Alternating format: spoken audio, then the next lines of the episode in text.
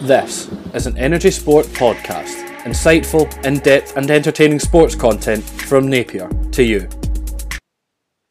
Hello and welcome to the first Energy Sport podcast of the new football season. And what better way to kick off a fresh campaign than taking a look ahead to the SPFL's finest and most unpredictable division, the Championship. My name is Sean McGill, and as a Kilmarnock fan, I'm keen to learn more about the sides that Ayrshire's finest will be bulldozing their way past en route to their glorious title victory. So I've enlisted the help of some losers who are a bit more used to seeing their, their teams outside the Premiership than me. They can sort of catch me up to speed on all things second tier. So first up, he travelled far and wide watching Championship football last season as Robbie Neilson's side stumbled their way to promotion, did everything they can to avoid that trophy. Um, it's Energy Sports Heart and Midlothian correspondent Jamie McIntosh. How are you? Yes, very good. Delighted to uh, be back podcasting with you guys for another year. Our final year for me and Jack, anyway. Don't get me emotional. We can't talk about that throughout the year. I'll get I'll get sad. I'm just stuck with Cameron. I don't want that. Oh wait, that Excuse me? What? Excuse me? Well, in keeping with the laughing at a football club much bigger and much more successful than mine in a division above mine theme, uh, we've got another Jambo Jobber, Cameron Monster. How are you? That was a lot worse than Jamie's introduction. Yeah, I don't Like, like you. I don't like you as much though. That's the thing. That was constant hate for a good 30 seconds there Yeah. from everyone. I've, I, I don't feel welcome on this podcast.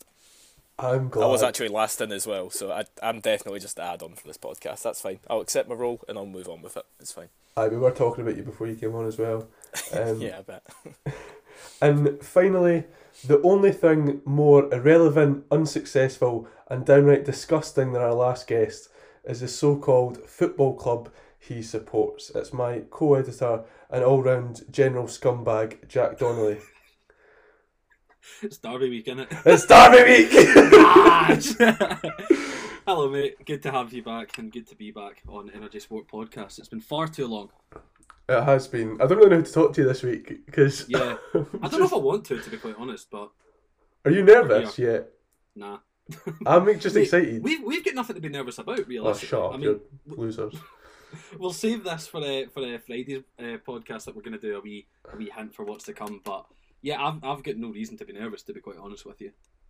That's fair enough because you're, you're used to losing anyway, so I'm sure it'll be fine. Uh, Who, who got relegated more recently? Oh, that's your club. That's your pathetic, tiny little football club. Okay, that's just Um, save it. I'm saving it for the Ayrshire Derby preview podcast. Um, and as you've probably learned throughout that intro section, I'm a simple man and therefore have stuck to the tried and trusted season preview method, alphabetical order. So we'll spend a bit of time discussing each of the ten teams ready to cause a storm in Singe Two, as I'm calling it now. Uh, before ending the show with our 1 to 10 predictions of how the championship table will end up.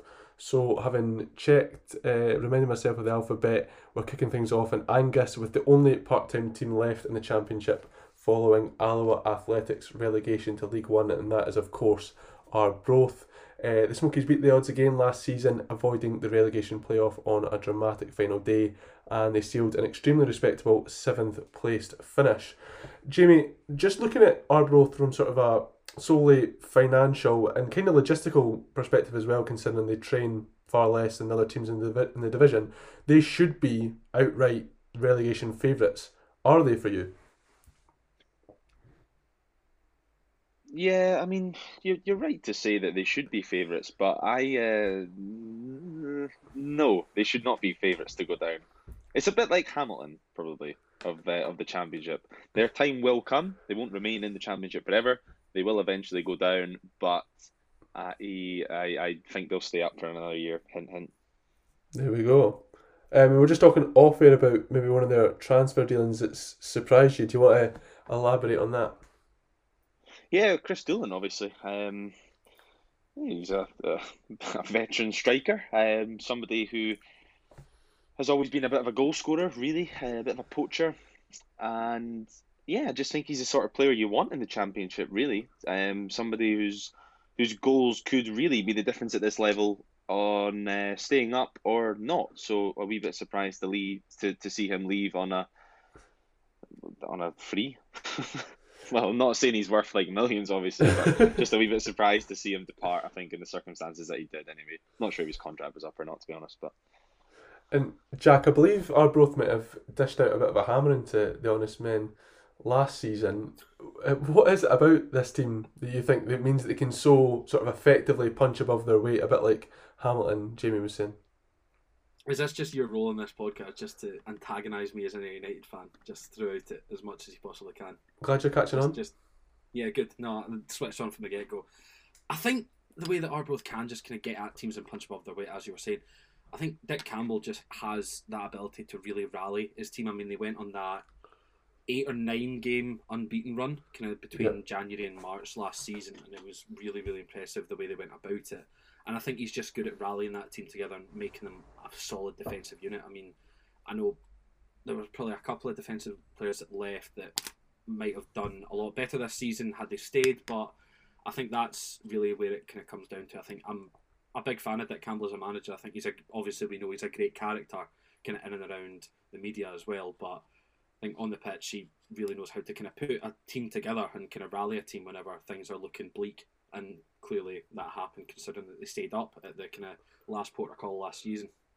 Jack's kind of stolen my question there for you, Cameron, but I wanted to talk about uh, Dick Campbell, who, like Jack's saying, gets so much sort of praise and attention for being such a great character around Scottish football. But do you think, considering the job that he's done sort of throughout his career, but more specifically at our Arbroath over the last few years, um, do you think we sort of underappreciate just how good a football manager he is, as well as a sort of big personality? Yeah, definitely. I think we get lost in the personality because it is so great, but he is a fantastic manager. He only has them part time, probably training two times a week or whatever. People that are working full time jobs, and he still gets a team that can finish seventh in the championship. A team that honestly shouldn't be given the individuals there. No disrespect. Um, yeah, he's he's a brilliant personality and probably an even better manager. I don't think anyone can can really understand how he's kept them there for that long, but he's done it. And um, I think a little bit of Jamie, not to give anything away, but even though they maybe should be the favourites to go down, I don't think they will be. Um, they've done like like I said, they've lost Chris Dolan and a bunch of loanees have had their loans end, but I still think if they get one or two more players in, they should be safer in our season. I'm just looking at their ins and outs just now, Jamie, and I'm seeing that uh, Chris Hamilton's joined on loan from Hearts. Am I right in thinking he's fairly small for a central defender? Yeah, he is. He's centre half, obviously, as you say, and I remember watching him. Uh, he has played for the first team before, but I've seen him in the under twenties. I remember going to watch an Edinburgh Derby under twenties at the at the Oriam, and Jesus, ah, he he is small. He was playing alongside a guy called Daniel Bauer that game, and Bauer's about six foot three. Obviously, had a spell at Bonnyrigg, and I think now he's at Spartans, Yep. and uh, to, next to him, obviously, the majority of players would probably look small, but he uh, he was quite considerably shorter than his, his central defensive partner that day. But you know, you don't you don't need to be tall to be a centre half. But in a league like the Championship, I think that he opposition teams might target his his uh, height or lack of it, and maybe try and if they've got a big striker up front, for example, I don't know Robbie Muirhead at Morton or something, just say, "Oh, go and play off that guy instead of uh, his central defensive partner." Could be a weakness for Arbroath, but time will tell. What top tier analysis from us say talking about the height of players, but uh, I just that stuck that stuck with me because I think Chris Hamilton made his first team debut at Rugby Park uh, on the He final did. day against Killie, and Kris Boyd just made it his mission to absolutely bully him that day. I remember there was one point where the ball the ball kind of just gone like over the top, and it was nobody was going to catch it, so. Boyd made out like he was running for the ball and instead just absolutely like crashed right into the back of Chris Hamilton like just for a laugh. I think he got booked for it as well.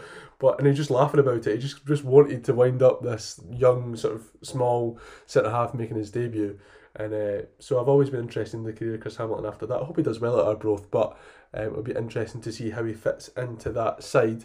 Um, it looks like Greenock Morton are next on our list, Jack, but they're playing at some dump in Ayrshire next season. What's what's going on there? Right, okay, also that okay, yeah, that's uh I think you just need to get your eyes checked. I'm, I'm, a bit of a Charlie Nicholas here, aren't I? you just cut that early. I did cut that early. I didn't want to lead myself down that dark path. No, you're talking. We're going to be talking about Ayr United next, Sean, because right. yeah, ear- early signs were that it was just going to become Davy Davy Hopkins, Ayrshire Morton. That's kind of the way it seemed to be going. I mean, that is. Let me just. That's Nick McAllister. No, not Nick McAllister. He's in from St Mirren. My apologies. Uh, that's Sean McGinty, Marcus Fjortoft, Cameron Salkeld, and Aidan McAdams. Four of Morton's players coming to Somerset Park this summer. Yeah, I mean, I, I can definitely see why people are saying that, and the way that Hopkin was setting up, especially towards the end of last season, it was fairly dour football from from my perspective. It was just if we don't if we drop at the division, I can kind of understand why. But we stayed up, and I've been excited by what. Oh, well, excited is excited the right word? Potentially not. I've been intrigued. I've definitely been intrigued by what Hopkins been building over the summer at Somerset Park. I don't think that's ever good if you say you're intrigued about your own team. I think that that's masking some some concern there. Um, t- well, tell us, Jack, about what changed when David Hopkin came in. Uh, like you said, it was pretty dour football. I don't I made uh, sort of remember you saying it was much better under Mark Kerr. So do you think that do you have confidence that Hopkins a better fit to take Ayr forward? It's tough to say. I mean, for now, yes, because we've been able to see him kind of get get his signings in. Because I think just about every signing he's been kind of going after in the summer, he's managed to get in. I mean, obviously he'll know the Morton boys very well indeed, and I mean, I was quite happy with Aidan McAdams coming yeah, in. Yeah, he's a good keeper, I think. Uh, Morton's mm-hmm. player of the season last year, and I was a fan of York, uh, Marcus Fjortoft when I saw him. Uh, I've kind of heard good things about Cammy Salkeld. I mean, I saw him in our 1 0 victory over Hamilton away at New Douglas Park. He scored the only goal of the game. And Sean McGinty's looked kind of fairly unshaken at the back. We've gone through that uh, Premier Sports Cup uh, League Cup uh, group without conceding a goal, and you know, he's been named captain, which was an odd. Which, yeah, well, yeah, well, only missed one, but uh, that wasn't our fault. That's Falkirk's. Uh, and he's been made captain, which I don't necessarily agree with, but it seems to be working out okay so far. But I, I'm, I'm, I'm excited. I'll say I'll, I'll double down and say that I'm excited going into this season with the players that we've been able to bring in and the players that we've kept. And Cameron, we're talking about that link between uh, Morton and Ayr, the sort of four players that have jumped with David Hopkin from Cappielow to Somerset Park. Do you think that's a worrying strategy? Sort of taking players from a team that finished below you in the table when you weren't all that great yourself? Yeah, I, I don't. yeah, yeah. yeah. Uh, simple answer, yeah. Like, I mean, I don't have to build on it because you've you've summed up quite well there. I, I don't understand the tactic of buying players from the team below you. Maybe they're being wasted by their manager. I don't know. I don't know too much about Green Morton, I'll admit on this podcast. But yeah, it's a worrying strategy. And in fact, it's so many. Nicking one or two, fair enough, but four players. Four players is a is a lot to build a team around. It, you're basically going right. We finished eighth last last year. Let's push for ninth. It doesn't make any sense to me. Um, we'll have to see how it goes on the pitch. I mean, Ayr didn't have a bad showing in the League Cup whatsoever, so it's looking promising. But yeah, it's a weird tactic anyway. It's a weird strategy, and we'll just have to wait and see if it pays off, I suppose. I'll jump in here. Go for it. I completely understand what uh, what David Hopkin is trying to do here. Morton's problem last season wasn't defensively; it was uh, the other end of the pitch. Uh, they only scored 22 goals last season. They were the lowest scorers in the league, and the the players that Ayr United have signed, so McGinty, uh, Fjortoft, McAdams, Morton played a back five for the majority of last season, if I remember rightly, and you know they've signed a couple of the centre halves and the goalie, um, who only conceded you know thirty three goals in a okay a shortened season, but as I say, Morton were ninth because they couldn't score a goal, not because they couldn't defend. So I think uh, if Ayr can get some quality going forward, they've got. Uh, a solid defence and a solid goalkeeper now. Obviously, Sinisalo was not wrong with him, but um, you know McAdams is a is a solid option for them to have now as well. So I think that's very good business from David Hopkin. Yeah, I was impressed by McAdams as well. Jack, is there talk of getting a, a, a striker in? Because it does sort of seem that that would be the area that Ayr would most need a body in. Yeah, no, there's there's been a number of kind of rumblings about who uh, and when we're going to be going after a striker. I mean, I've I have been impressed by the boy that's come in, Tommy Adeloye, uh, formerly of Barnet, and I think he played couple of games at East Kilbride before that season get postponed kind of earlier this year. Uh, I mean, he's kind of he's scored twice against Edinburgh City and kind of looked to really trouble both uh, Albion Rovers and Hamilton across the other two games that we played in the League Cup group stages. So I've been kind of impressed by him, and I, I do think we just need one more striker in. I think there's a talk of potentially getting one of the under 23s from Burnley that played in a friendly against there, uh, just in between that kind of period where we were without a League Cup game uh, for the for our off day. So we played a friendly against the under 23s at Burnley, obviously in that new strategic partnership. And I think there was a lot of talk of their big striker coming up the road and signing on loan. But uh, we literally, as this podcast started, we did sign a new winger which is something we, we are sorely lacking in in this squad. We just we just don't have uh, wide players really. I mean, aside from kind of Michael Miller, Mikey Hewitt, and kind of Mark McKenzie playing out a position on the left wing, we've not really got any wingers. But we just signed. Uh, formerly known as the Irish Messi, and that, that is taken from the, from the Daily Record article that's just come out about him. Uh, Dale O'Connor uh, coming over from Ireland on a on a one year deal, twenty four year old kind of attacking midfielder winger. So exciting kind of signs are kind of read quickly through the article on the website and in the records. So promising sound, uh, promising signs, kind of a bit of pace, a bit of trickery in that kind of front line ahead of what is likely to be a very turgid and hard to break down back four or five, depending on how Hopkins sets it up. I mean, he set, set it up both ways actually. Uh, he started with a four and then went to a five against Hamilton, so he can do it both ways. And I think just that injection of quality going forward is going to be what we need as kind of our window wraps up. Uh, the Irish Messi, I think you'll hope you'll forgive me for not holding my breath on that one. Uh, we'll see how that. Oh, you don't need to. You, you don't need to, mate. You don't need to worry. How so that pans out for uh, Ayr United. We'll move on now to another team in black and white who we perhaps expect to be at the opposite end of the table. And it's been another busy summer at East End Park. And uh, I feel like it's always round about this time where people get excited about Dunfermline. They make a few sign ins, and you think this could be the year that they end their 14 year wait for top flight football. And Cameron, you might not feel the same as that, the same as I do, but for me, there is a lot of excitement around Dunfermline heading into this new season. But before we get onto the sort of positivity, there's still that niggling question in my mind of why did Peter Grant get this job? Yeah, it's an odd one. Uh, I think people would be a little bit harsh on Peter Grant. I still think he done an alright job at Alloa, did he not? I know they got relegated and they kind of fell away big time towards the end of last season, but I don't think he's a bad manager. I think there was just other options out there. Um, it's an odd one. It is an odd one. I won't deny that. But the, the squad's exciting enough that it makes up for it, I feel. I know we'll probably go into more detail that. I don't want to take away from your uh, questions, I'm sure you asked Jamie and Jack, but um, they've got a really exciting squad, and I still think, even with Peter Grant, even if he's not the most forward-thinking manager in the world, um, I still think they've got a good chance of going for at least the playoffs, if not the title this season. Don't want to be taken away from my questions; they're not very good anyway. uh, Jamie, the, there's a lot of new signings. Uh, like I said, it's been a busy summer at East End Park, and a lot of them sort of have championship experience, or they're coming directly from uh, championship teams. So. Uh, we know them, we're familiar with them. So, who's really getting your, your juices going in this Pars team?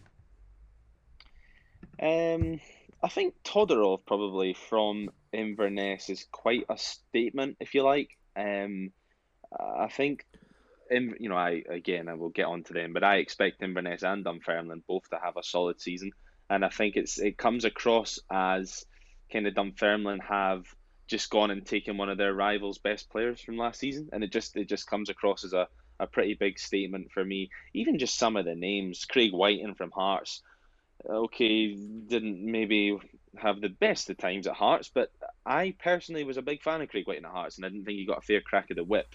Graham Dorrans obviously just signed earlier in the week as well.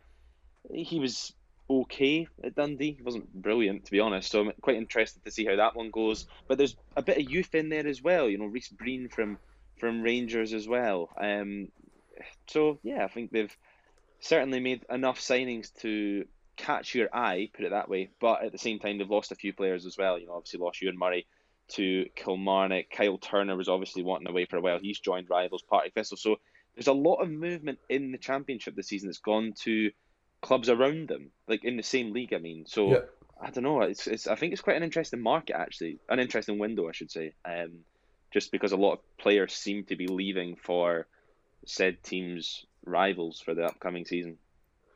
And uh, the loan market was something that Dunfermline used a lot last season, Jack, and they've uh, lost players like Ewan Henderson, Kerr McInroy, Lewis Mayo, Fraser Murray, Scott Banks have all uh, gone back to their uh, parent clubs, but some of them have moved on after that as well. Um, they brought up a couple of players in. So do you see that those loan players been a big miss for uh, Pars? And then how do you feel they've used it so far this season and getting a couple of Premiership players in?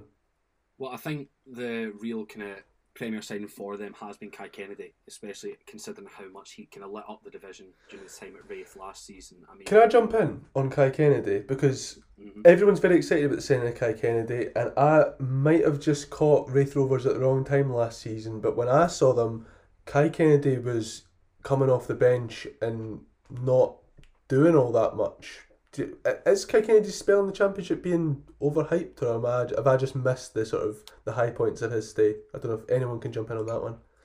maybe not as consistent as um, I don't know somebody in the Ah, Premiership, for example. But he's there's a player in there, and obviously Mhm. he's still very young, absolutely, and yeah.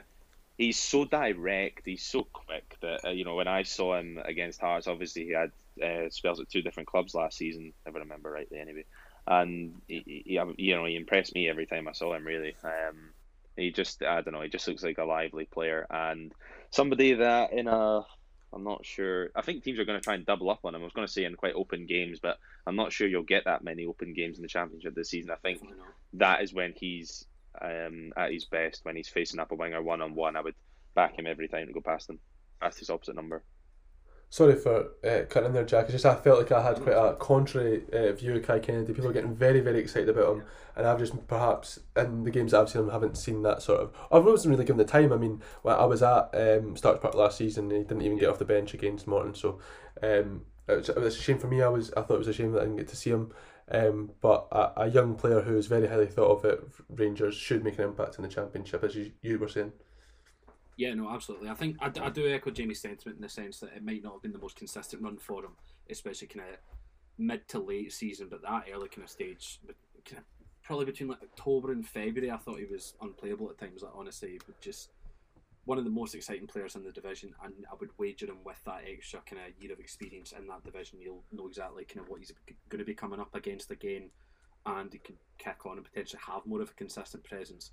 And I think Fraser Murray's probably Fraser Murray and Scott Banks are probably the biggest losses for Dunfermline in my eyes, anyway. But with uh, the amount of players that they've kind of brought in, I don't see them kind of regretting letting them or not pursuing a permanent deal or getting them in on loan again. I think they've probably got all the right areas covered uh, at the moment, anyway. And I wouldn't. It's, it's always the same with championship clubs. You just never really count them out, bringing someone else in just to bolster the squad kind of towards the late stages or when those games already been played. So I really wouldn't be surprised to see more incomings, even though they potentially might not be crucially needed. Yes, does anyone else have any other thoughts on Dunfermline heading into the new season? Because I know that there's kind of a lot of elements to this team that make them really exciting, like we've been saying throughout, sort of heading into this campaign. Is there still question marks defensively over them, perhaps with the loss of Euan Murray, or do you think that, uh, like Jamie said, the, the signing of Rhys Breen might sort of uh, cover that? Anyone can jump in for final thoughts on the pars. Um, I don't mind jumping in quickly. I thought their defence was still pretty solid last season. Also, Ewan Murray was their, I think it was their, their players' player of the season, so that's a huge loss. Um, but I was actually going to touch on. I don't. uh, Sorry if I did miss it, but I don't think we touched on Kevin O'Hara. I believe he signed as well from Alloa, and he scored more goals in the did last season. than Nikolai Todorov, who I think, like Jamie, will do really well for them. So they've got three capable forwards. Because as much as I was quite a critic of Craig Wighton at Hearts, I still. I, do still believe there's a player in there. Uh, definitely at Dunfermline's level anyway. Um, so I think defence they're still solid. Midfield with Graham Dorrans, if he comes in and does a good job, I think they look brilliant all over the pitch. Um, the goalkeeper options as well are Deniz Mehmet and Owain Fôn Williams, who are definitely good goalkeepers for championship level. So yeah, a really exciting team. Really exciting team.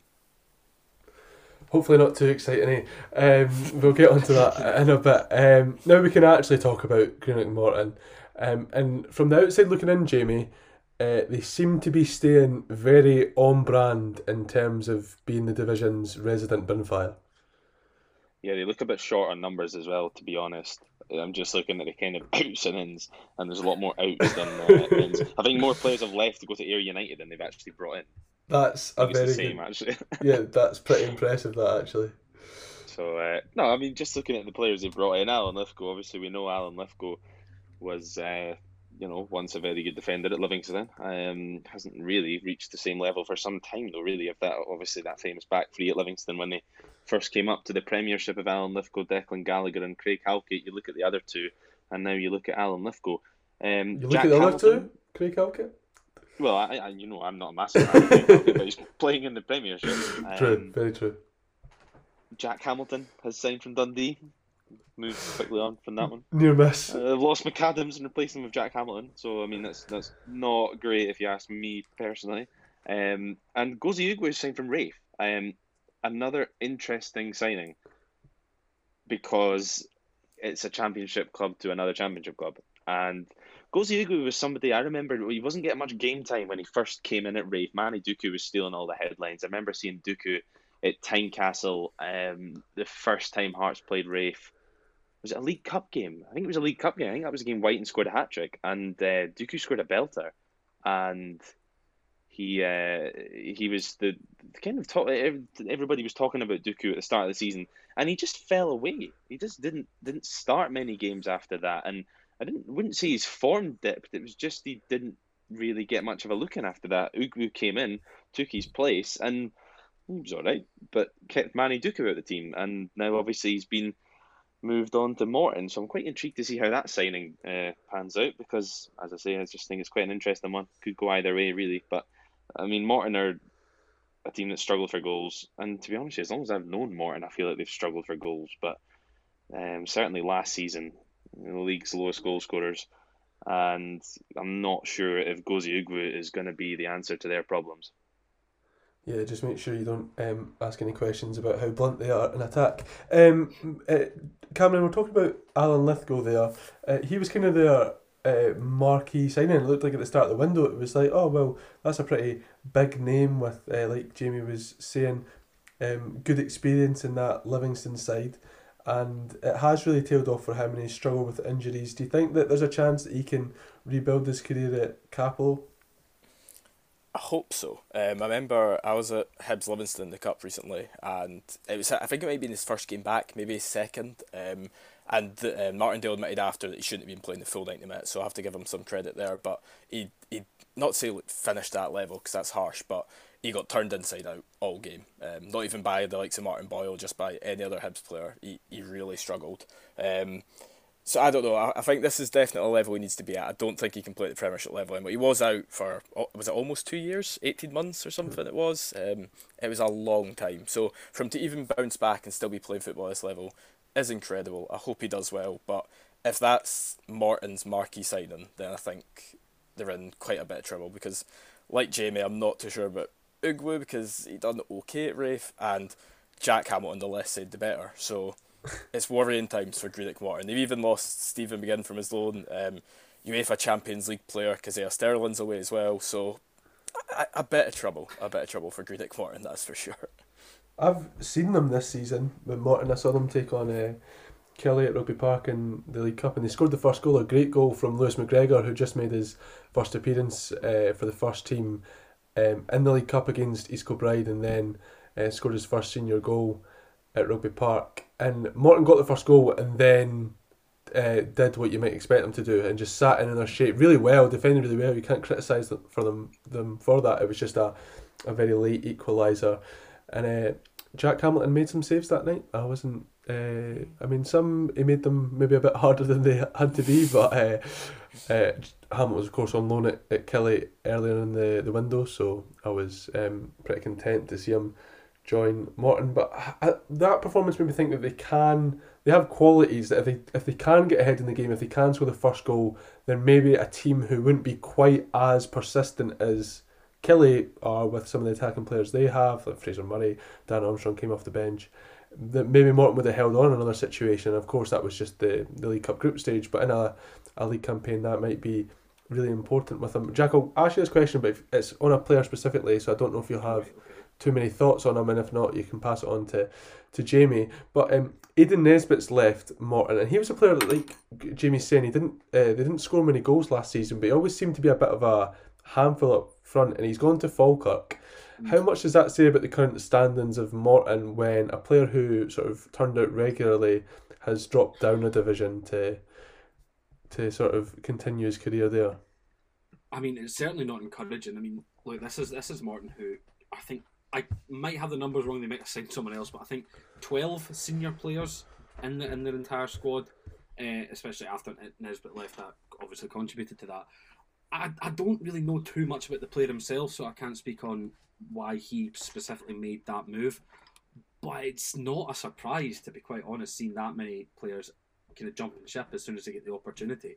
Because just throughout that season, last kind of from January onwards, really, it was just an absolute catastrophe in Green. Like there was not really one ounce of positivity coming out of the coming out of the club. I mean, they were going without and crucial members of staff. I mean, players were short. It was just terrible, and it kind of looks to be continuing into this season. And I really, I mean, we're going to talk about our kind of one to tens like later, kind of towards the end of the podcast. But I'm really, really expecting them to be right down there. I'd be surprised if they're anywhere kind of in the top half of the table. Any thoughts on Aidan Nesbitt, Jamie? Am I right in thinking that he was a, a decent player who could have stayed in the championship? Yeah, probably. And I mean, you look at their uh, a few other of their outs. They've uh, dropped down a division. Craig McGuffie was another guy that I was quite impressed with. Scored a belter of a goal at Tynecastle. He's gone to Falkirk. Um, Kalvin Orsi, I remember him starting a, a game at Cappielow. Rabbie Omar as well. They've both joined teams below in Dumbarton and uh, Albion. Chris Millar was actually on the coaching uh, coaching staff there. I think he was a kind of player assistant sort of role, and he's gone to East Kilbride. Um, it just doesn't really seem very positive. You know, when you just get a vibe from a, a club that's mm-hmm. just mm. not very positive, and you just look at the the amount of players that I recognise from seeing in the starting lineups last season have gone, and it just looks like a completely different team. And I just don't, you know, they've not really recruited enough numbers. They just going by the outs and ins, they just seem like they're going to be short. Um, obviously, they are under kind of like community ownership now, um, kind of fan investment group. I think they own about ninety percent of the club now. So, you know, they I don't know if they're a bit tight for money. I, I don't know. I'd be speculating, but it doesn't really look like a club that's particularly stable at the moment, to be honest. Yeah, I think I'll, we all sort of concur with that. And just when I thought I'd escaped the toll of being in the same division as Hamilton Academical, my football team decides to follow them straight into the second tier. And after years of scratching and, clawing their way to Premiership survival, season on season, the story finally ended last campaign with Brian Rice's side set for a fresh start in the Championship. Jack, you've seen them live uh, fairly recently in the Premier Sports Cup. Mm-hmm. Uh, you were saying it's a, a very young team. Did you get the impression that it is a fresh start, as I, as I said there, that they will sort of perhaps abandon the sort of stifling Hamilton atmosphere that's frustrated so many teams for so many seasons and perhaps look to put faith in these young players and have a bit more attacking impetus about them? to be honest, to be honest, mate, it's tough to say because if it is a fresh start, it's a sleeping start at that. Mm. Because that game they did not threaten whatsoever. Uh, the, the only player that kind of looked to be the brightest spark and really drive them forward was Graham Sinclair's cousin, Lewis Smith, he was kind of the most positive on the ball and was constantly just driving it, driving down the bylines to try and kind of get across and or look to find someone else on that wing or just cut anything inside. But they just looked limp against us. I don't really know what else to say about them. Like they're obviously lost some big names. I mean, Ross Callachan going to Ross County, that he was their kind of hero in a lot of occasions last season. Uh, he's still contracted to the club, but uh, Hakeem Odoffin is basically done he's away down to Rotherham, which I said uh, we, we've kind of talked about it and we said it's a bit of a boring move because it's Rotherham and that's not really exciting from a Scottish perspective, but not focus too much on that. But I, I can absolutely respect what they're doing. I mean, their academy turnaround is well, well revered around Scottish football and rightly so because of how many academy products they produce and bleed into their first team. But they really just kind of do seem to be starting from nothing again and they really need to go about it potentially a bit of a different way because I feel like they're really going to struggle if they just try and rely on their youth products and don't potentially use that Odoffin money to get some more established players in to kind of steady things. And Jack mentioned there, Cameron, some of the players they've lost. How sort of big a miss do you think they'll be? I mean, he mentioned Ross Callachan, Odoffin's not, not gone yet, but even beyond that, Aaron Martin's away to Port Vale, Marius Ogkmpoe's away, Charlie Trafford, who started a big bulk of games for Accies as well. Uh, they do have that sort of core of young talent, but some of their more experienced pros and some of the pros who sort of made the biggest impact for Accies last season have departed. Yeah, um, it's difficult for them. Not a lot they can do. So Ross Callachan apparently had a relegation clause, or certainly wanted away straight after relegation. Hakeem Odoffin was never staying. Uh, like I said, so many others as well. But those two especially, I think if they'd kept at least just a couple of those players, they'd be in and about the title. Really, they still could be, but it's less so now. I think their signing so far maybe a little bit underwhelming. Uh, they, they've done well at left back. They've got Kieran McDonald from Raith and young Matthew Shields from Rangers um, on a free, I think.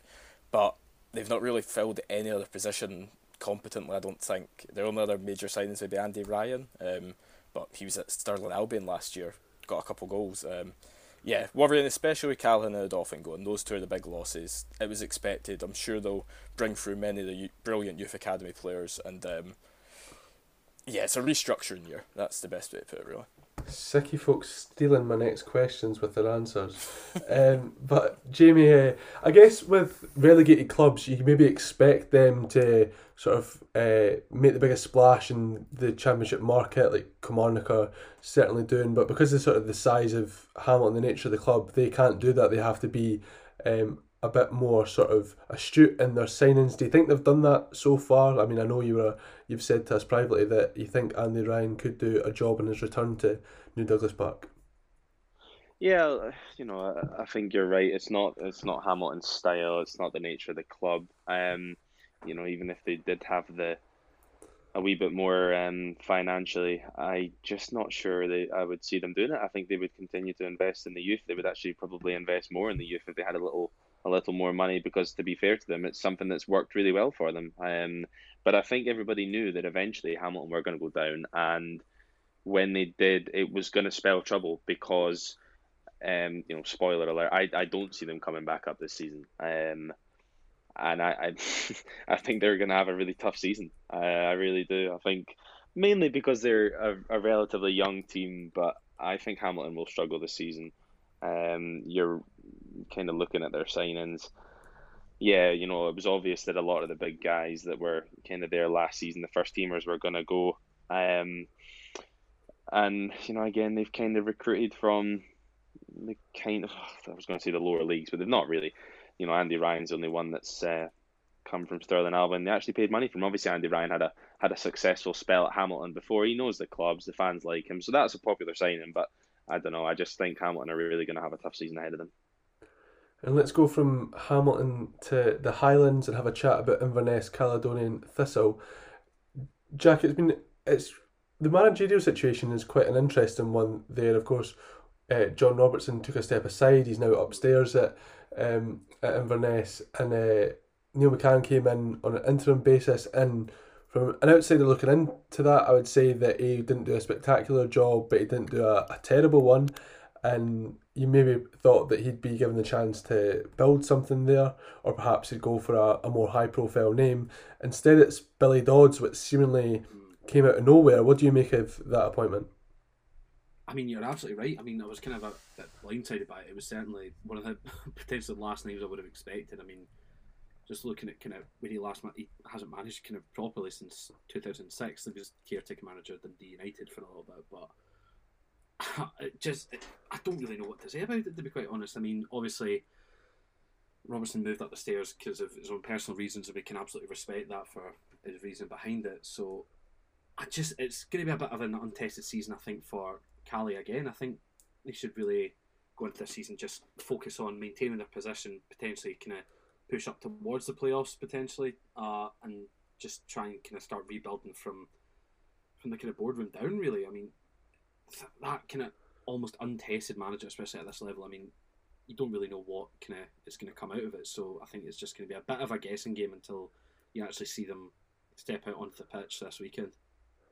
And uh, Cameron, we like to take a laugh at the, the friendliest rivalry in Scottish football between Callie and uh, neighbours Ross County, and it's uh, they seem to love to jump about up there between the two Highland clubs, and it's it happened again with Billy Mackay and Michael Gardyne. Um, Yeah. heading to the Caledonian Stadium, but they're two uh, pretty good additions, you would think, for a for a championship team who you'd think would have aims of getting into playoffs again.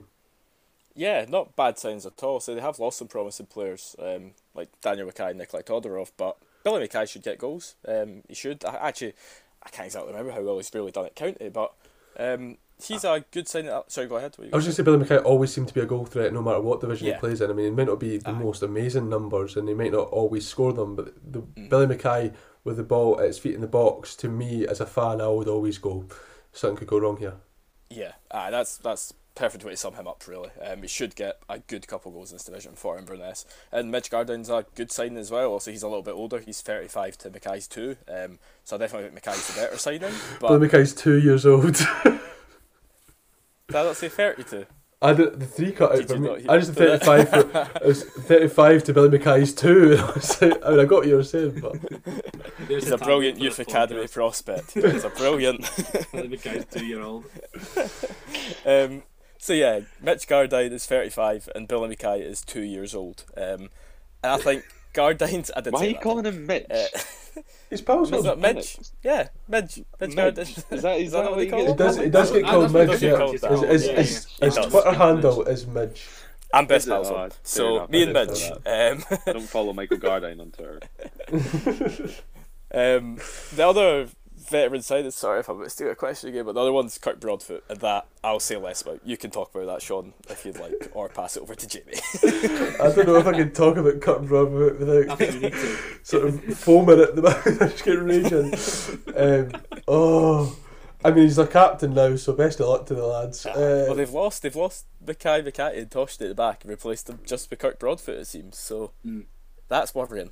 I think. What do you mean, Kirk Broadfoot's got the talent of three players, surely?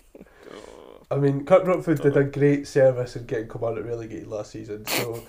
Uh, I'll be forever grateful, at least. Yeah, it's and he was one of the most vocal players in the whole let's get rid of Angelo Alessio, which was the downward spiral that started Kilmarnock and I could get a massive tangent here. We're about to talk about Killie next, so uh, I better not.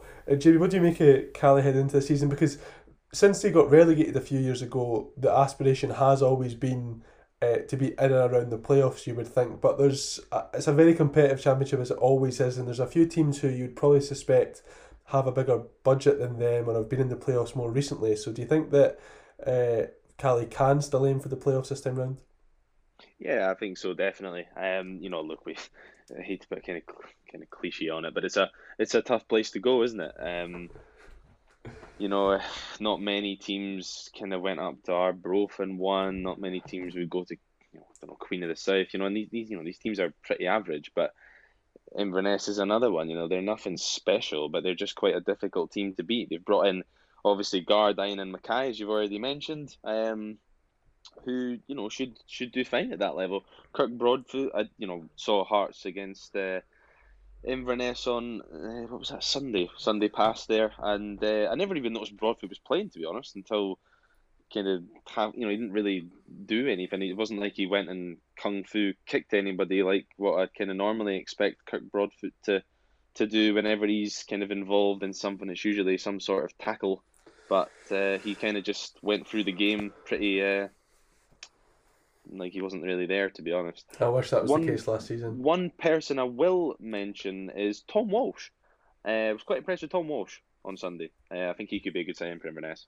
And Manny Duku as well. Um, as I said, seen Manny Duku at Tynecastle before when he played for Raith and was impressed, and was impressed with him again on Sunday. I can add to that Tom Walsh uh, tidbit there. He's very hot and cold. He, he can put in a great kind of couple of performances. I mean, He was a standout kind of when I started covering Ayr when I moved back down here for lockdown and when all uni classes were online and I started going to Ayr uh, for match coverage. He's really kind of shone towards the start of that. But after that kind of first couple of games I went, he did kind of drop off a cliff his form, which was a shame because he'd only kind of recently come back into the team from injury there's definitely a player in there, and if he stays fit and uh, Dodds can utilise him to the best of his ability, he's going to be great for Inverness. But I I'm struggling to kind of think that that is going to be the case. He can be quite frustrating to watch at times. But aye, Manny Duku could potentially be another good signing alongside that, as Jamie said. An interesting partnership, actually, Manny Duku and, and Billy Mackay. Obviously, I don't know what formation mm. Inverness will do. Uh, will go for. I think Shane Sutherland played up front alongside Duku at the weekend, uh, another player I quite like. So I think there is a squad there for Inverness to challenge in the playoffs, and Mark Ridgers had an excellent game as well. So it always helps when you've got a good goalkeeper. Yep, definitely. It always helps if you've had a good goalkeeper. That would have been the case for Kilmarnock last season. Uh, thank you for setting me up so fantastic that segue. Unfortunately, I had a grand total of zero uh, decent goalkeepers, and uh, I'm still in denial about saying this on a championship podcast, but it's now time to talk about Kilmarnock. Uh, the Ayrshire side's 28 year stay in the top flight came to a crushing conclusion in last season's Premiership playoffs as Killie were comprehensively beaten by Dundee over two legs. Uh, Jamie, I'll stick with you. And Kilmarnock were bad for a long time, apart from that wee spell under Clarke. And so there's 23 players have left the club this uh, summer, which is pretty astounding, really.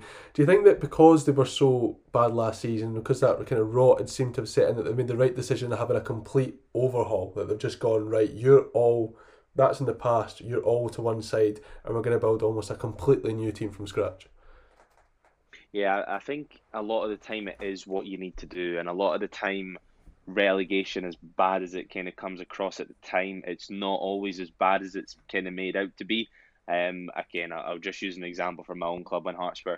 Uh, lot had their 15 points deduction, went down, had a very young kind of squad, managed to kind of build a team in the championship. Obviously, beat uh, beat um, Rangers and and Hibs, and kind of absolutely stormed a very difficult championship. And came back up to the Premiership and had uh, a little bit of money to, to spend and uh, spent it very wisely under Robbie Neilson that time. Um, and when Robbie Neilson left for MK Dons, that's actually when Hearts uh, went on a bit of a downward spiral, which saw them in the Championship last season. Um, but I do think Kilmarnock have, have done the right thing in clearing out a lot of these players. Uh, obviously, some of them chose to leave as opposed to yep. um, actually being kind of told by the club. But Christ, there is some number of players even you know, I'm just reading even ones like Gary Dicker and that. Just uh, I'm not sure if you can. Did Gary Dicker was he told to leave or did he choose to uh, leave? Dicker was one of the ones who wasn't given a new contract. He wasn't uh, wanted. Right.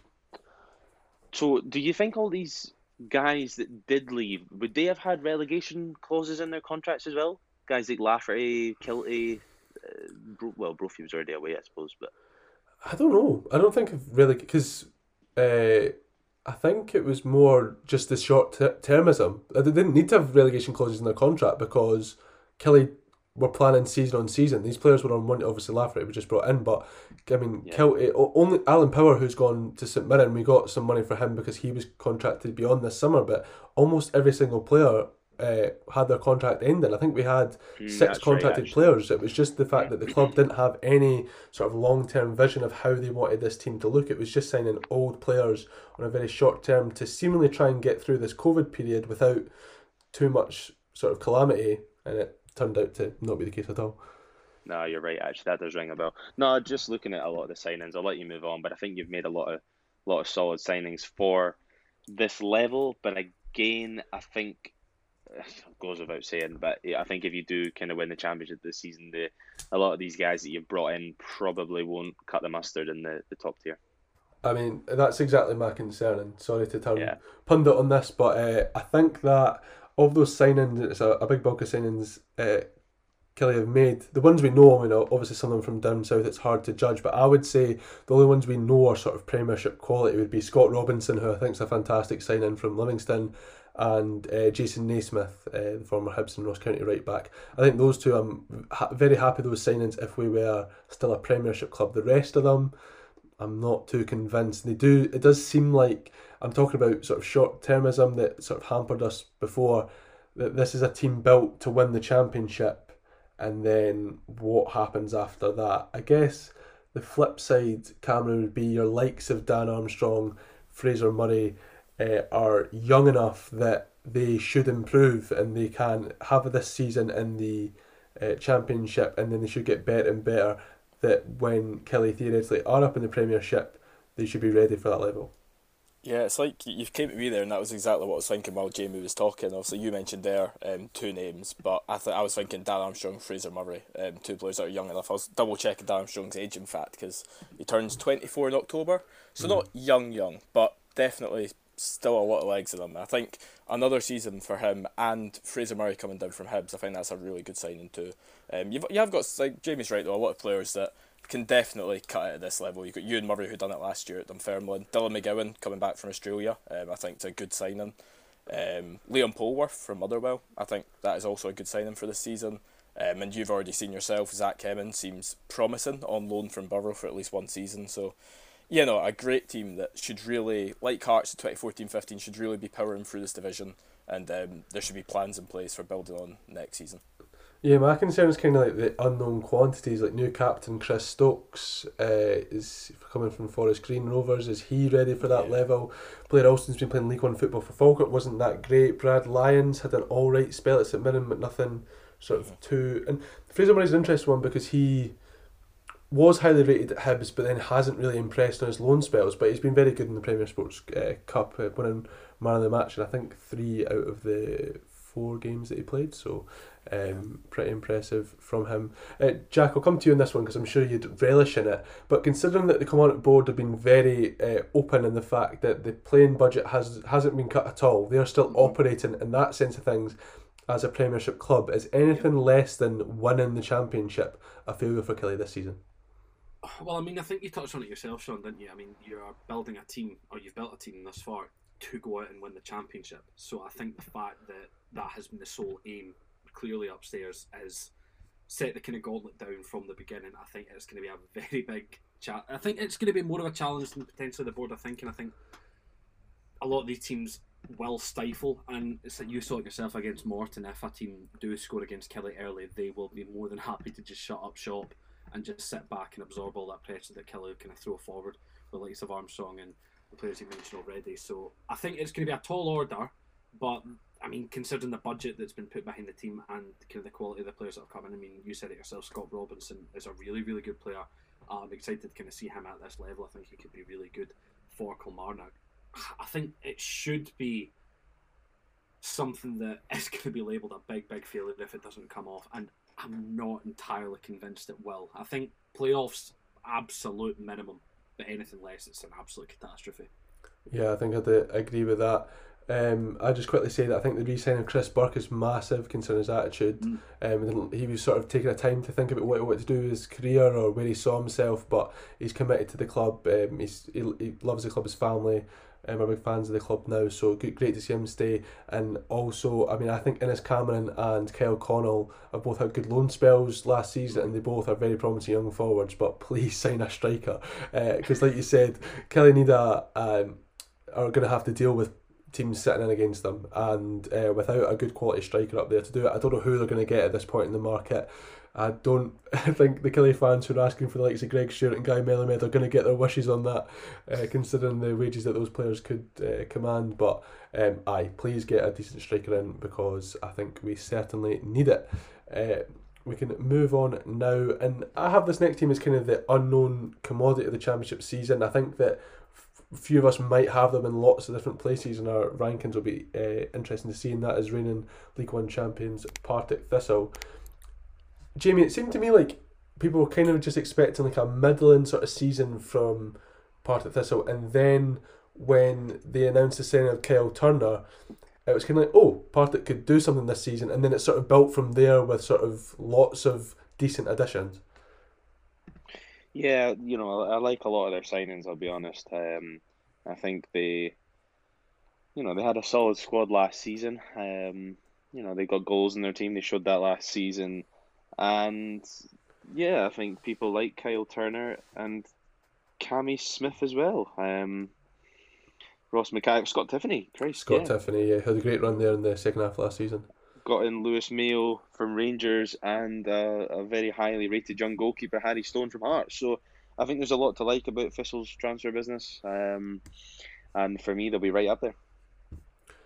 Jack, do you want to comment on Cammy Smith? Because I know you're a bit disappointed to see him uh, oh, not end up back at Somerset. and uh, I was gutted. I was going to be a big signing for Partick because oh, they needed wide players. Absolutely, mate. Completely agree. uh, when I saw that he was leaving Indy 11 to come back to Scotland for personal reasons, I thought this could be it. Like this, it's exactly what we're needing. We are needing wide players, and Cammy Smith could come back to United and really, really kind of. A lot. I don't think there would be anyone in their fan base that would have been disappointed with that, considering that Smith probably was our best player last season, outfield anyway. Uh, he certainly, I think he finished as our top scorer. I, could, I think with six or seven. So definitely our most kind of important attacking player in that sense. And part of getting him was great for them. Obviously, I was gutted to, that he didn't come back to us because I really enjoyed watching him last season. He just get that ability to grab a game and kind of push it forward, especially if the team's kind of up against it. He'll be the uh, the catalyst to kind of turn the turn the tide of a game. So it's a really really big really big pickup from Partick and just one one of many kind of impressive signings that they've made. I mean, we've already mentioned them. I Tiffoney for for one had a really good end to the season, and it's good to, that they got him in on a permanent deal from Livingston. So, I, I I'm I'm jealous of, of, of uh, old Uncle Ian uh, at Partick Thistle of getting Cammy Smith in. Uncle Ian, what a man. um, Cameron, I, you'd maybe expect when a team wins a division as part of this all did, and uh, it ended up being fairly convincing considering the position of Falkirk Football Club just uh, a few games prior. Um, can't not mention that. You maybe expect them to uh, have a lot of interest for players and have sort of a few pokes by perhaps bigger championship clubs or um, some of the Premiership. But that doesn't really seem to be the case for part of this. So they seem to have kept the core of the yeah. squad and of course getting Tiffany Lakes back. How important do you think that will be for Partick that their squad seems fairly settled but they've managed to add a lot of quality as we've been talking about? Yeah, definitely. The only two that I noticed in their departures really was Joe Cardle, who went to Kelty Hearts. Had a good season. I think he got a good few goals from midfield too. Um, but shouldn't be the biggest loss in the world. And they did lose their left back James Penrice to Livingston, but they got Scott Tiffoney in a swap deal in return. So maybe not perfect balance for a left back leaving, but Scott Tiffoney's a good player to bring in for him. Um, that's the only two that I noticed. So it's really important that they've kept the core of their squad. Um, they've brought in Jamie's mentioned a whole list of them. They're fantastic additions, and um, yeah, I see them as pretty much a dark horse. Um, I also tipped Turkey to be a dark horse at Euro 2020, so don't listen to me. But um, I think they could do well this season. I really do. Um, really important they've kept the team together, and yeah, after doing research for this, I'm more hopeful for Partick than I was maybe a, a few weeks ago. And the Championship's a very unpredictable league. We've spoken about that throughout, and that's probably summed up by Queen of the South last season, who seemingly went from relegation strugglers to playoff contenders overnight, and they ended up tailing off to finish in sixth. And Jamie, I'll start with you again because their marquee signing, of course, is Harry Cochrane. Do you think that will come good? Are you confident that this can be the the point that he rebuilds his career? And do you think that Queens were right uh, to make the move for him? Who's that? Sorry, Harry Cochrane. ha- who's he? I've not heard that name for Um, ages. Harry, it seemed to be a deal that seemed to take not this particular deal, sorry, but Harry Cochrane's next club. Yep. It was apparent for some time that he wasn't going to, did- well, didn't have a future at Hearts. Um, and yeah, I was. I think everybody was really intrigued to see where he ended up, and he's ended up at Palmerston. So.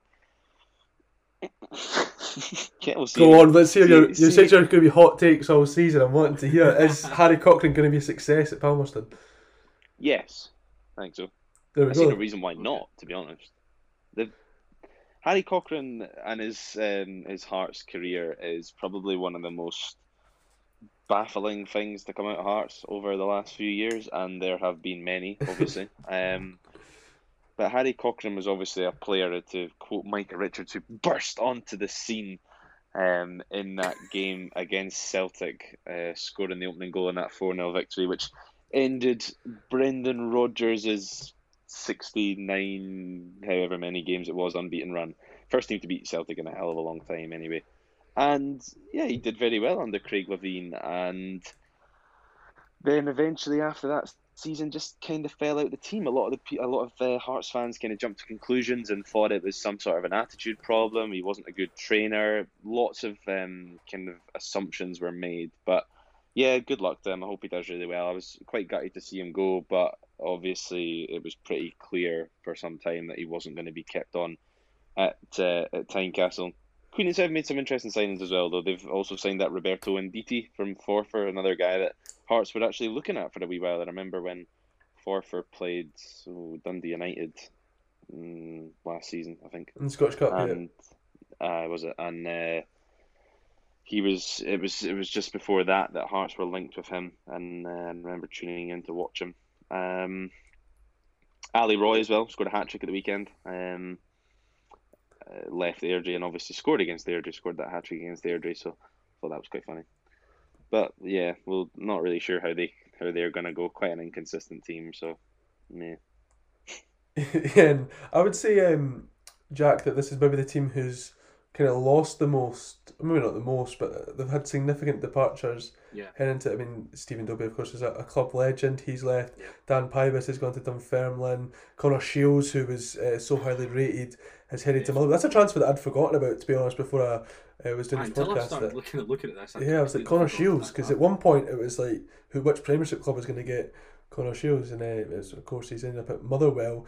Um, so what do you make of those losses, and do you think that um, the additions of Ali Roy, and I would also uh, point out Ruari Paton, who uh, was Yeah, a, I a, thinking a, very uh, strong sort of spell at Stranraer last season. Uh, do you think they can sort of mitigate those uh, offensive losses particularly? It's tough to say because we've not seen them actually play in the division yet. I mean, Yep. Connor Shields and Dan Pybus were excellent uh, last season. I was really, I was annoyed anytime I came up, anytime Ayr came up against Queen of the South because it was always kind of written that we were going to concede a token Connor Shields goal every every single game. I think he is his record against us was exceptional. I think another huge loss for them is Ayo Obileye, who's now gone on to Livingston in the Premiership. I think that's a great signing for the Lions and a massive, massive loss for Queens.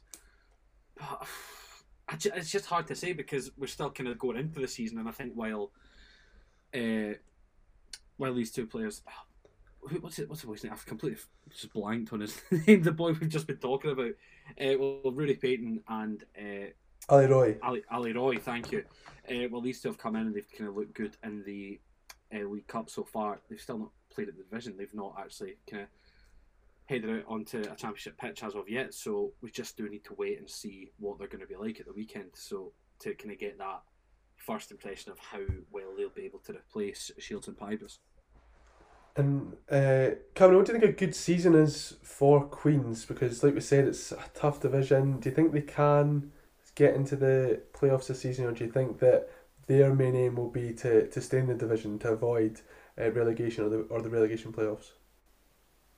Um, I'm tipping them myself just to be happy staying in the league. To be honest, staying above the playoffs. Um, I think Paul McKay at the back from Airdrie, Ali Roy from Airdrie, and Harry Cochrane from Hearts. Three good signings through the core of the team, but like like we said, Connor Shields massive loss to Motherwell. Uh, Obileye, like even offensively, Obileye he got nine goals last season, only two or three less than Shields. Like that's that's twenty goals gone um, from Shields and Obileye and Queen of South. Especially now Stephen Dobbie's gone. Obviously, he only got a couple goals last season. Um, that's their three biggest defensive threats gone, and one of them's a centre back. So, a real worry for them. I think, I think definitely staying up's definitely their aim. Yeah. And now to wrap things up, and I think it's a a- it's a team that won the hearts of all of us here at Energy Sport last season for their uh, swashbuckling brand of football and just a very cute manager is really the, the main thing uh, coming out of this. And I'm, I'm talking, he's just such a, a cute man. Yes, he's a I'm, to- I'm I talking, mean, of yeah. course, about, about Raith Rovers. Um, Jamie, it's almost impossible to talk about Raith heading into this new season without first mentioning the, the players that they've lost, and I'll, I'll let you sort of elaborate on that. But uh, but that brand of football came from having these talented technical players who, because they played such good football, have been snatched from, from different clubs. Yeah, you know, look, I mean, Raith were a side who obviously came up from from League One, um, benefited from the early premature ending, sorry, of the um the well the Scottish seasons, um, due to COVID, and they had a very good season. They overachieved. Um, John McGlynn said numerous times throughout the season that survival was Raith's main aim, and they were sitting second in the league Hmm. um, at the time. So you know they had a very good season. I think budget wise they've not got much, but they had a very good squad last season, and it's kind of what happens here in, in Scotland. Um, eventually, someone bigger in the food chain will, will come and take your take your best players, whether it's I don't know, even a Raith to a Killie, or if it's not Killie, it's uh, it's the old firm. Um, you know, there's a, there was a lot of good players in that Raith Rovers team last last season, and you don't need me to tell you that. And there's plenty of individuals that we all picked out. Um, but I look at the signings that they've brought in to replace these guys. they brought in Zanatta from uh, Ayr United, Jack. Um, somebody who was he was yeah, he was all right. He, he seemed to have uh, have his moments, but seemed to probably not be the most clinical in front of goal. Yeah, no, James Keating, who just seems yeah. to on you go. I know. So I was just going to say he was potentially one of the least inspiring players amongst the United fan base last season. Just any time he seemed to step on the pitch, a collective sigh came up kind of across Ayrshire, which kind of says all you need to know. And even United fans aren't very happy with an attacker. That's kind of Across Ayrshire is a interesting way to describe your United fans. Uh, a, a- all over the place, mate. a few houses maybe across Ayrshire is maybe a bit. If I wouldn't say Killian across it, Rangers maybe. Um, Mm, maybe. but uh, Sorry, Aye. sorry, sorry to interrupt. I only got Jamie. Uh, I can't even mind. But James Keaton's actually another Mm. one they've brought in who obviously just seems to spend his life in the championship, to be honest. Um, they've brought in Platnik from Livingston and go on, you know who you want to talk about. You know who you on you go. who do I want to talk about? Sorry, oh Chris, oh Christoph, of course. My apologies. No, they brought in. Oh, I'll get to him. I'll get to him. I actually forgot about him. His name's staring right at me as well. Um, Platnik, obviously they brought him in, and he's somebody who's not really played a lot of games, and I think he's going to be the guy that leads the line for them this season. And I'm just not overly convinced by the, the signing, to be honest. Um, I didn't see a lot of him at Livingston, but that's really because he didn't play an awful lot I, I think Livy. I don't. I saw Livy, sorry to On- cut off you a, a bit at the start of the season, and when he was sort of more involved in the team, and I quite liked him for a big man. He was quite Right. good technically, um, but I'm not convinced that he is sort of a goal scorer. So I would uh, Yeah. imagine that he would need somebody next to him. And again, when your options are sort of James Keaton's and maybe I don't know, Zanatta's more of a wide player, but Oh yeah. yeah, and uh, like are those players who are gonna get you goals? I mean, they, but they didn't have a an out and out striker really, like or a sort of a massively goal scoring striker last year, did they? I mean, it was Duku and Ugwu who were not sort of goal machines themselves. So, um, Lewis Vaughan as well when he was. yeah, and he's still he he's still get in the squad. Yeah. yeah. held on to him. I Can and I just obviously sorry, the, sorry the to elephant in the room, Christoph It's- Berra, is on you go, Cam. Okay, I so I just wonder if this goes about Poplatnik. Um, but I was at Livy Raith last se- season. He came on and completely changed the game and got the winner in extra time. I think that's the sole reason John McGlynn signed him because he had a good thirty minute cameo against him and got the winner. So, so I just wanted to chuck that in there. Go on. That's a great transfer strategy. That Yes. so is signing uh, players who have absolutely hated by their fan bases for just punting the ball at the park for the last three seasons. Hey, Jamie. Um, yeah, well, I mean, uh, it depends on who you speak to. Christophe Berra was a proud Hearts man. Uh, Yeah. Received a lot of criticism, some of it warranted, some of it not so much, in my opinion. I think there was many problems at Hearts, but I'm not sure you can blame Christophe Berra for all of them. I mean, giving away the the penalty in the cup final and the cup final the year before as well, actually making a mistake. But I mean, they're just little things, obviously, and, and the, the grand scheme of things, he was a, a proud Hearts man and uh, somebody I think will do very well at Raith Rovers under uh, Mr. McGlynn's management. And Cam, what do you want to say about uh, Raith? Because I know that you were one of the people who particularly championed them last season. And of course, it's been a, a big summer of change. But uh, do you think that they can repeat their exploits of last season and be right up there challenging for the playoff spots? Yeah, personally, I think they'll be challenging for the playoffs. Um, I won't give away where I think they'll be just yet. We'll talk about that in a minute. Um, well, similarly worried, just like Jamie, really echoing his thoughts. I think Christophe Berra's a good signing. Um, they've signed three loanee forwards that I don't know too much about alongside Poplatnik, and James Keaton isn't someone that inspires, and Dario Zanatta's he once put the worst performance I've ever seen live, so I really don't rate him at all. Um, What was it's, that? it's more. um, for you, do you remember Hearts East Fife in the League Cup a few seasons back? Aaron Hickey missed the winning penalty. Um, Dario Mm. Zanatta put in a zero out of ten. It was so bad you could have given him a ten out of ten Bukayo Saka. That's how bad he was. You, you just felt bad for him. You felt bad for him. Um, it was tragic. So if he's anything like that, not a good signing. Um, it's definitely it's just the losses. So they've lost a lot of good players. You know, Kai Kennedy we've talked about. Even Jamie Gullan was um, dangerous towards the end of his loan spell. Uh, he didn't get enough games because of injury, but they've not got him back either. I'm pretty Dan sure we're all looking at, at the, sh- the same shared list that just doesn't have Regan Hendry on it, who's probably the Yeah, oh, biggest he's loss not- of them all. No, I was literally just about to say Regan Hendry to Forest Green Rovers because, yeah, he actually, I don't think he was on the BBC website. I had to sort of look that up myself and go, here, he did definitely leave this club, didn't he? And he did. Um, probably the biggest loss of all, like you say, even more so than Kennedy, McDonald, Armstrong. Um, he was their key player last season, pretty sure he got like player of the year or something. Um, and losing him alone is massive. I, I, I'm, they've still got time to get players in, of course, but they'll need one or two more to do what they done last season. I think everything just went through Hendry. This was the this was the thing. Yeah. So he was a CDM, obviously, who sat in front of the, the, the defence and protected them, but also took the ball off them and looked forward, drove forward. But you know, he scored a few goals as well. So you know, he, he was box to box, and I think everything just went through them. And Christ, when he signed when he signed for Forest Green, I was really disappointed because I thought he could have uh, played at a higher level. Still, probably will.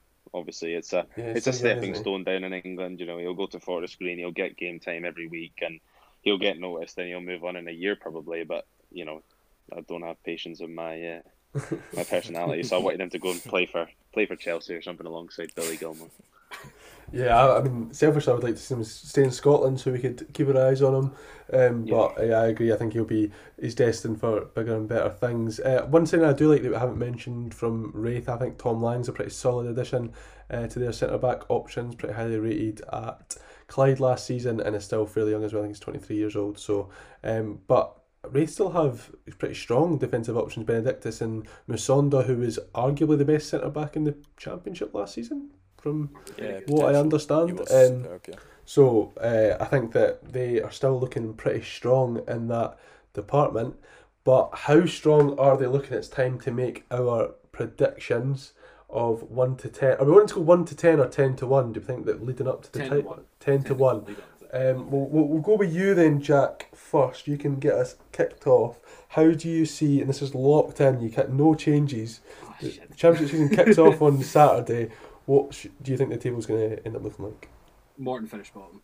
Okay. I'll, I'll, I'll say that. Are, are, are we doing uh, just our 10 to 1s and then I thought we were going to do each of us say our 10, each of us say our 9. Ah, Aye, do that. Okay. Do that? Okay. Right. Well, aye, Morton bottom for me. I'm um, fairly self explanatory. 13 first team. Our senior players in their squad. Just not an awful lot to be uh, positive about in Greenock at the, mo- at the moment. So I was about to say Greenock at the Morton. Just uh, really hammer that home.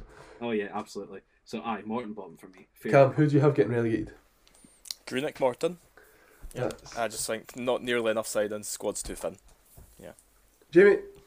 Yeah, Morton. They can't score. Lost a lot of the uh, defenders that were very solid last season, and probably the main reason that they stayed up in the end, even though it was via the playoffs. Um, so yeah, I just don't see them being as fortunate last season. Sorry, this season as they were uh, defensively last season. Just not as strong. Now, has pettiness got the better of me? Oh, my God. Nah, it hasn't. I've got with Morton as well. I'm not that stupid. I'm petty, but I'm not stupid. I would have fair play if you did. That would have been fun. I, I did want to, but I also wanted to be right. So, and I'm uh, fairly confident on that one. And as, as it stands, I think, well, we all agree, of course, that Greenock Morton will be automatically relegated to League One. Now, this is an interesting one as well. Who do we think is going to end up in the Championship playoff spot? Jack, I'll start with you again. It's t- I, I kind of hummed and hawed over this just kind of throughout the podcast, hearing everyone's different opinions and everything like that. Stop, you shouldn't be influenced by our opinions. What are your opinions, mate? Because I've thought about changing mine after hearing the opinions as well, but I've gone, nah, I'm sticking. disrespectful to the lot of yous. I'm just so so enamoured by what you've got to say. It's making Yeah. me doubt myself, just because I'm a shill. Uh, I've ended up with Arbroath in ninth, and I'm not Okay. sure I'm completely confident in that. To be honest with you, uh, it's where it's where I've finished, but. Aye, I'll, I'll, you know what? Double down. You need you need to back yourself, don't you? So aye, I've I've gone for Arbroath in ninth. Cam? I've went for Queen of the South. Ooh, interesting. It'll be close, but Jamie? Queen of the South. Yeah, so I was pretty. Um, you know, I'll double down on Morton as well. I think Morton were were clear to come bottom for me, but I think the next three places are are very tight for me. Yeah. Queen of the South as well for me. Oh, I just think we, we spoke about a lot of the players that they lost. They were pretty shit last season, to be honest. Like they were nothing special. I aside They- from like they- one or two players, yeah. They, Yeah. they, well, I mean, you know, they had their moments. I remember, you know, they came and won at Tynecastle and that, but I remember watching at the start of the season, they were crap. Like, so I think that I don't think there's a particularly good squad in there at the moment, and I think we know it's going to be competitive. There's a it's a longer season, well, longer than last season anyway. Um, back to normal, hopefully, and I just think that they will find themselves in the playoff spot, but not by much. No. I didn't let my pettiness get the best of me for bottom spot. But I still am predicting Ayr United to get relegated. They're finishing ninth for me. um, I, had, I mean, I had to do it at some point. I still have to go into a season saying that Ayr are going to get relegated. So, and I think the Morton are clearly the worst team. I agree that it's very tight between uh, the ones above them. Uh, so when it's a toss up, you go, eh, they can get relegated. And it's not going to help considering that they will get pumped 6 0 in four derbies. Do you know what I mean? So that's Do not going to. Uh, no, no, no. That's. Are are you sure? If you're not doing this podcast in your dreams, mate? Come on. Come on. That, bit realism behind you. Let, let's- 5 0. We can meet the... so I, I've got Ayr to finish in the playoffs. Jack, have you got them just a place above? I've got Queen of the South in eighth, mate. Oh, yeah, you know I'm thinking this. Yeah, that's fair. Yeah, no, I've got, I've got Queen of the South in eighth. I know it's it's a hint. I've not got Ayr in first. Let, let's just say that I'm not I'm not going to be delusional, but Queen of the South and eighth for me. It, it was a toss up between uh, Arbroath and Queen of the South for who's eighth and who's ninth, but I've ended up with Queen of the South. Yeah. Cam? Yeah, Arbroath. Uh, I think they've got enough about them to be better than Queen of the South and Morton. I think them and seventh place will be joint on points. That's what I'm going to say. Jamie McIntosh. Um, Ayr next for me. Oh, yes.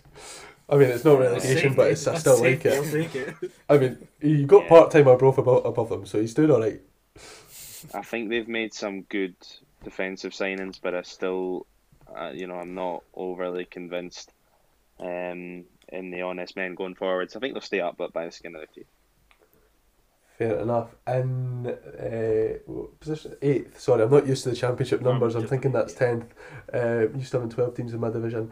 Um, but I'm, I'm getting used to it, guys. And uh, I've gone for our Arbroath in uh, eighth. I'm perhaps rating Queens a bit more. We'll see where they are for me. Uh, but yeah, I think Arbroath, have- Arbroath have got enough about them to uh, stay up. I agree that uh, you need to be able to score goals. That's the big sort of change in, in staying up in a division. And I, I back Arbroath to score goals more than I do Ayr or Morton. So that's my thinking at the moment. Uh, Jack, let's head to you for seventh. Ayr, Ayr in seventh. I said this. I'd be happy with seventh this season because Oh. I, st- I still Of don't. course you fucking would be. We've all got them lower, so. Cam doesn't. He's not said it yet, has he? I Not don't. But I do think goal difference is what's keeping you above a bunch of part timers. So, Yeah, you know. look, it's like, I, I do like the defensive signings we've made. I think it will help, and I think I'm, I've been slightly encouraged by Tommy Adelaye, Adeloye, and uh, I think a couple more attacking additions, and we could potentially be a bit more of a threat going forward. Not by an awful lot, though. It's still a bit of a process. This team, uh, hopefully, trying to build on something here. So we'll hopefully be able to consolidate our place in the division in seventh and kick on from there next season. And Cam, by the sounds of it, you also have Ayr in seventh. Yep, absolutely. Move on. Jamie, Arbroath for me. Yeah. Um, another solid season for the. What are they called? The Lichties or Red Lichties? Lichties, Or, yeah. I this is Smokies earlier. Who was I talking about? No, it's, they're called Maybe they're that Smokies as as well. well. Oh, okay, that's fine. Yeah, uh, I just think their home record, home record should be enough. I think for them. Yep, and uh, I have Queen of the South in seventh. Uh, I'm backing Ruari Paton and um, Ali Roy to score some goals. I think, like I said, goals are important. Um, so who cares about the back? I think that uh, yeah, Connor Shields is a big loss, but I think that Paton's going to do go a long way in uh, sort of uh, filling that gap. So I'm pretty confident that Queen of the South can stay up, unlike some of you guys. But um, I think that we've we've all got the same bottom four. That was quite sort of definitive for us. Mm. And we can move on now to the sort of middle of the pack. So these are the teams who aren't quite going to get into the playoffs, but we still expect to be sort of way above uh, the relegation spot. So Jack, who have you got in sixth? I have Partick Thistle in sixth. Ooh. I've- Oh, well, we'll see, we'll see, we'll see, we'll see. I should, we shouldn't be reacting. We should be reacting. Tell us what you think Partick Thistle finished sixth. Well, it's I, I, I like the signings you've made, but they, as you said earlier, son, they still are that bit more of an unknown commodity. Mm-hmm. And so, and against, I mean, two Premiership teams that have dropped down, and probably three of the more impressive teams in the division last season. I just feel like sixth is a good kind of neutral position for Partick, but judging by everyone's reaction, I probably have this quite wrong, don't I? We'll see, we'll see. Cam, who do you have in sixth place? Uh, I've got Raith Rovers to fall down to sixth. Um, I love John McGlynn. I love Raith actually, a brilliant wee team. But until they get one or two more signings in, they're stuck in sixth for me. They've not got a suitable Regan Henge replacement for me. So, um, yeah, Raith Rovers sixth place. I think I know who Jamie has in sixth place, but I'll let him say. Who do you think I've got in sixth place, Sean? I think you might have chucked Hamilton, Hamilton Academical down there. you would be correct. Yeah. Oh, Why, Jamie? Why just- are Accies going to go from Premiership to sixth place in the Championship? Um, well, you know, I said earlier that when Hamilton, I think everybody had a feeling that when Accies went down, the it would spell trouble just because of the, the way the club operates. Um, I think if you take Ross Callachan out of that team last season, they probably would have been even worse, or they would have been relegated uh, even sooner, probably. I'm not sure the fans are overly happy with Brian Rice at the moment. Um we know that there was kind of a few players in that team um, that stood out and others were just a bit average, really. And I've not been massively impressed with a lot of the signings. We said, yeah, it's a very young squad, but Hamilton are kind of used to that. And I just think they'll struggle in what is a very experienced and competitive league. And uh, oh, that's me. Um, I'm maybe underrating uh, this team as well, but I've got Caley Thistle in sixth place. Um, primarily because of Kirk Broadfoot's spite, I think. Um, but yeah, I'm also not too sure about them scoring goals, and um, I think that quite simply I can see the other teams being better than them. Uh, that's the way league table predictions usually work. Uh, so Jack, I'm gonna come to you. Who's just missing out on that coveted playoff spot? I've got Hamilton here. Okay, They have Hamilton, kind of for the same reason as Jamie. Like, it is going to be a bit of a fresh start, and I just do see them being a, quite a middling club as they kind of try and kind of reclaim a bit or reinvent themselves a bit in this division. So, I just outside, or not not far off Partick and Sec, to be honest. I can see them being fairly close to uh, close to Thistle and Sec, but aye, Hamilton fifth for me. Cameron Monstow. Uh, I've got Inverness Caley. That's why I was kind of nodding along, even though you can't hear that down a podcast with you, Sean, when you were talking there. Um, I I did wonder what the noise was. His head banging Uh, in the background just to make a bit of noise. just knocking it off, knocking it off my screen so you can hear something. Keep up no, one. Really though, I agree with you said, Sean. I think I just think Raith a wee bit, a wee bit more of a a big summer for them, so that's why I think I've put them below Inverness. But yeah, Inverness Caley for fifth. Jimmy. I just want to say that sounded the when you were like, no, really, that reminded me of that Frank Lampard uh, thing where you were laughing and then you were like, no, really, no. Bang on that. Wait, oh, did I send that one? is this the uh, is this fifth? Sorry, this is fifth now, isn't it? This is fifth. aye. Right, Raith Rovers uh, for me in fifth place. Uh, you know, lost a lot of their key players from last season and just n- not entirely sure on the recruitment, but they've still got a solid enough squad to be pushing for playoffs. I just think they'll miss out. I completely agree with Jamie McIntosh. I also have Raith Rovers in fifth, and I was because of the losses and because I wasn't convinced with the signs they made. I thought I would have them lower, but then when I looked at the squad, I was reminded that they still do have a, a very healthy core of players there. And uh, John McGlynn's a great manager, and I think that um, he'll uh, have them challenging, but I think they might just miss out. Playoff time, Jack Donnelly, who's fourth? That's what I have Raith Rovers. I, have I Raith see, Rovers. Just sneaking in. inside. Aye, just sneaking in. I think, to be honest, I think kind of from fourth down to sixth, from basically third down to sixth, I think it's going to be a lot closer than it might have otherwise been. So it, it kind of could have been any combination of these kind of fourth, uh, four teams for me. So I have just got Raith in fourth, kind of with the, the way it landed in my estimations. Cameron. Um, I've got the old Hamilton Accies. Um, I think they just they've lost too many key players to go for any sort of title push. So um, yeah, they'll sneak in the playoffs ahead of Inverness and Raith for me. Jamie. Uh, Inverness in fourth place for me. Another solid season for them. on the Billy Dodds, eh? Um, and I have Accies there. Uh, kind of similarly to Raith, I was at they've lost some good players, but then you look at that squad and they still have players who we know are, are good. Jamie Hamilton, uh, David Templeton, if he can stay fit, I mean, he's out. It makes a difference in the um, in the Premiership when he's fit. Um, Ronan Hughes, David Moyo, Andy Winter, I thought was really good in spells last season. So um, I think that there's still enough players that they could just sneak into the playoffs. But like Jamie said, I wouldn't be surprised if they, they do struggle. It's one of those ones. For me, I had three teams who I think could win the league, then this sort of middle group, and then the four teams who I think will be fighting for relegation. So um, I, don't, I don't think Accies could win the league, but I think that they might just be sort of best of the rest. For me, third place, Jack Donnelly. I've got Caley in third. Inverness Caley Thistle in third place. hmm I, I, but as I said, that I've kind of grouped them together with the kind of previous three teams that I've mentioned. so I don't try and wiggle up. out of it. You said Caley Thistle in third I have said Caley Thistle in third. But you're saying it's a two horse race for the title, whereas I'm maybe saying there's more.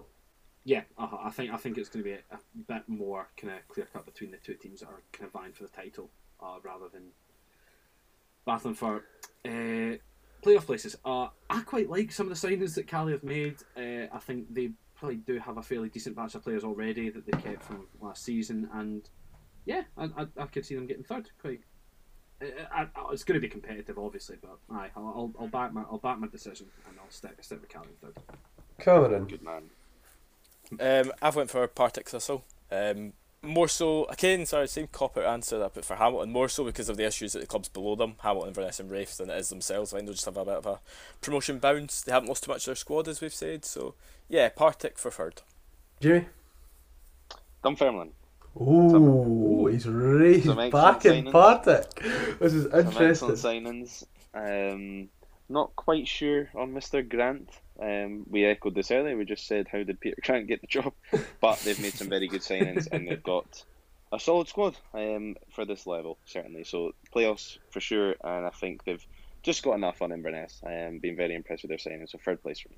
I wasn't quite sure where people would have Partick Thistle. I've got them in third because I think that, um, like I said, I think it's a pretty strong squad and they made some fantastic additions and they know what it takes to sort of win games in a division. They did it last season. Um, so I'm backing good old Uncle Ian to get them a pretty solid finish. Uh, so I thought we'd all have the same top two. I'm quite surprised. Jamie's sort of thrown a spanner into the works there. Um, so I guess the interesting thing to do is go around and basically just say who you think's going to win the the championship and who you think's going to finish second. So Jack, I'll start with you. Are you are you are you Yeah, changing I'm being allegiances? I'm being petty. Yeah, go for it, mate. Yeah, I've got I've got Kel- I've got Killie in second. Kind of sheer, sheerly for petty activities. To be quite honest with you, I, ju- I just can't for the life of me say Killie are going to win the league. Like that's Mhm. just uh, not really something I would want to want to back. But hey, to be fair, it, it all just kind of comes down to if all these signings are able to gel gel well together because it is a complete rebuild, and that can that can work in some instances, and other times it can go absolutely disastrously. So I'm hoping it's the latter, but I wouldn't be all too surprised if it is the former. But I've still backed them to finish second. Who's winning the championship, Cam? Um, it's a damning indictment for your football club, mate. Um, Kilmarnock, I'm going to say. And I think it'll be quite comfortable, to be honest. Uh, I know we're trying to build up a title race here, but I think Dunfermline will do well. They'll be ahead of the likes of Partick, but I think Kildare will sort of just sort of stroll away with this towards the end of the season, and it'll be quite comfortable for them, uh, for them in the end. Cheers for that. That's my, my team fucked. Um, Yep, putting a bet on it so it doesn't happen. Jamie, you've backed Partick so far. Are you backing them to go all the way and win the championship?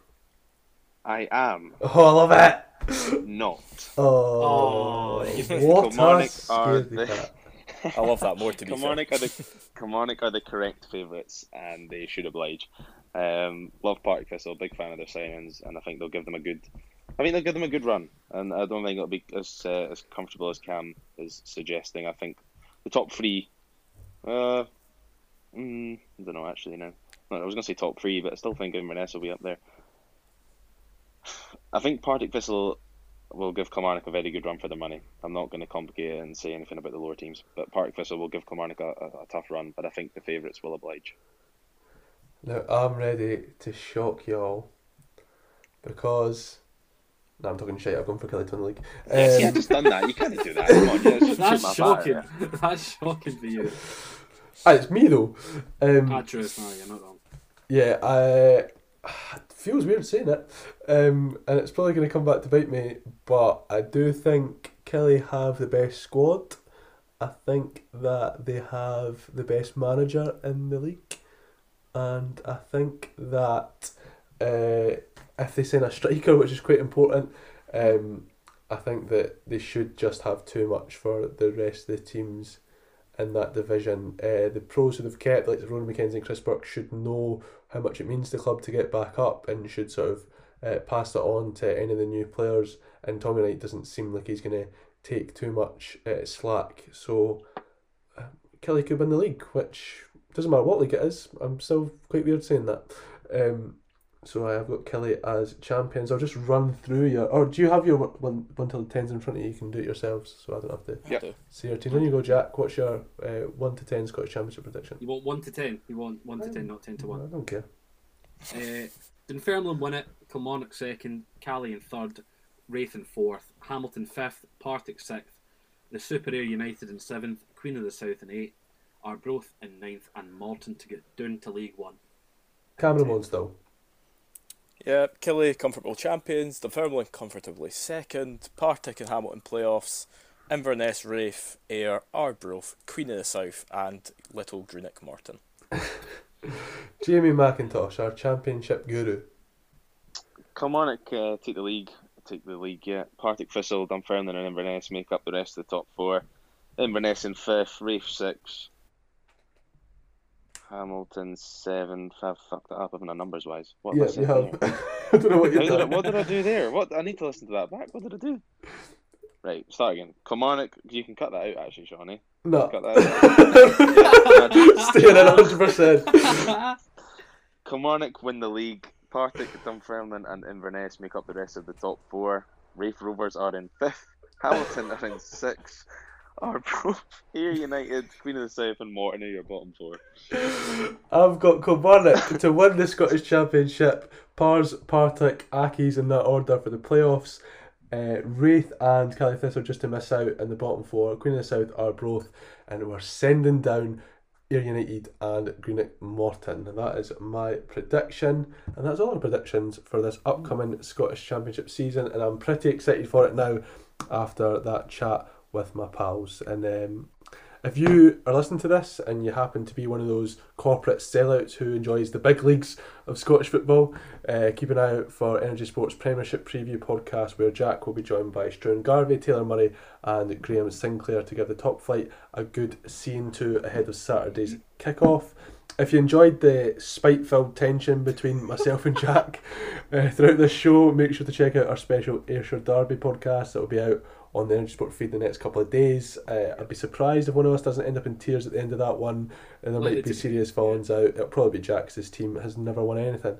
Um, if you don't want to miss a single bit of coverage uh, from our br- brilliantly talented team here at Energy Sport, make sure to follow us on social media at Energy Sport on Twitter and Instagram. Check out our fantastic written content, features, interviews, match reports on our award-winning website energysport.net. And for more lovely audio content like this, subscribe to Energy Sport wherever you get your podcasts. A big thank you to Jamie McIntosh, Cameron Wanstall, and Ayr Scum Jack Donnelly for joining me on this podcast. I've been Sean McGill, and we very much hope you'll stick with us for the rest of a mental season of Scottish football. See you later.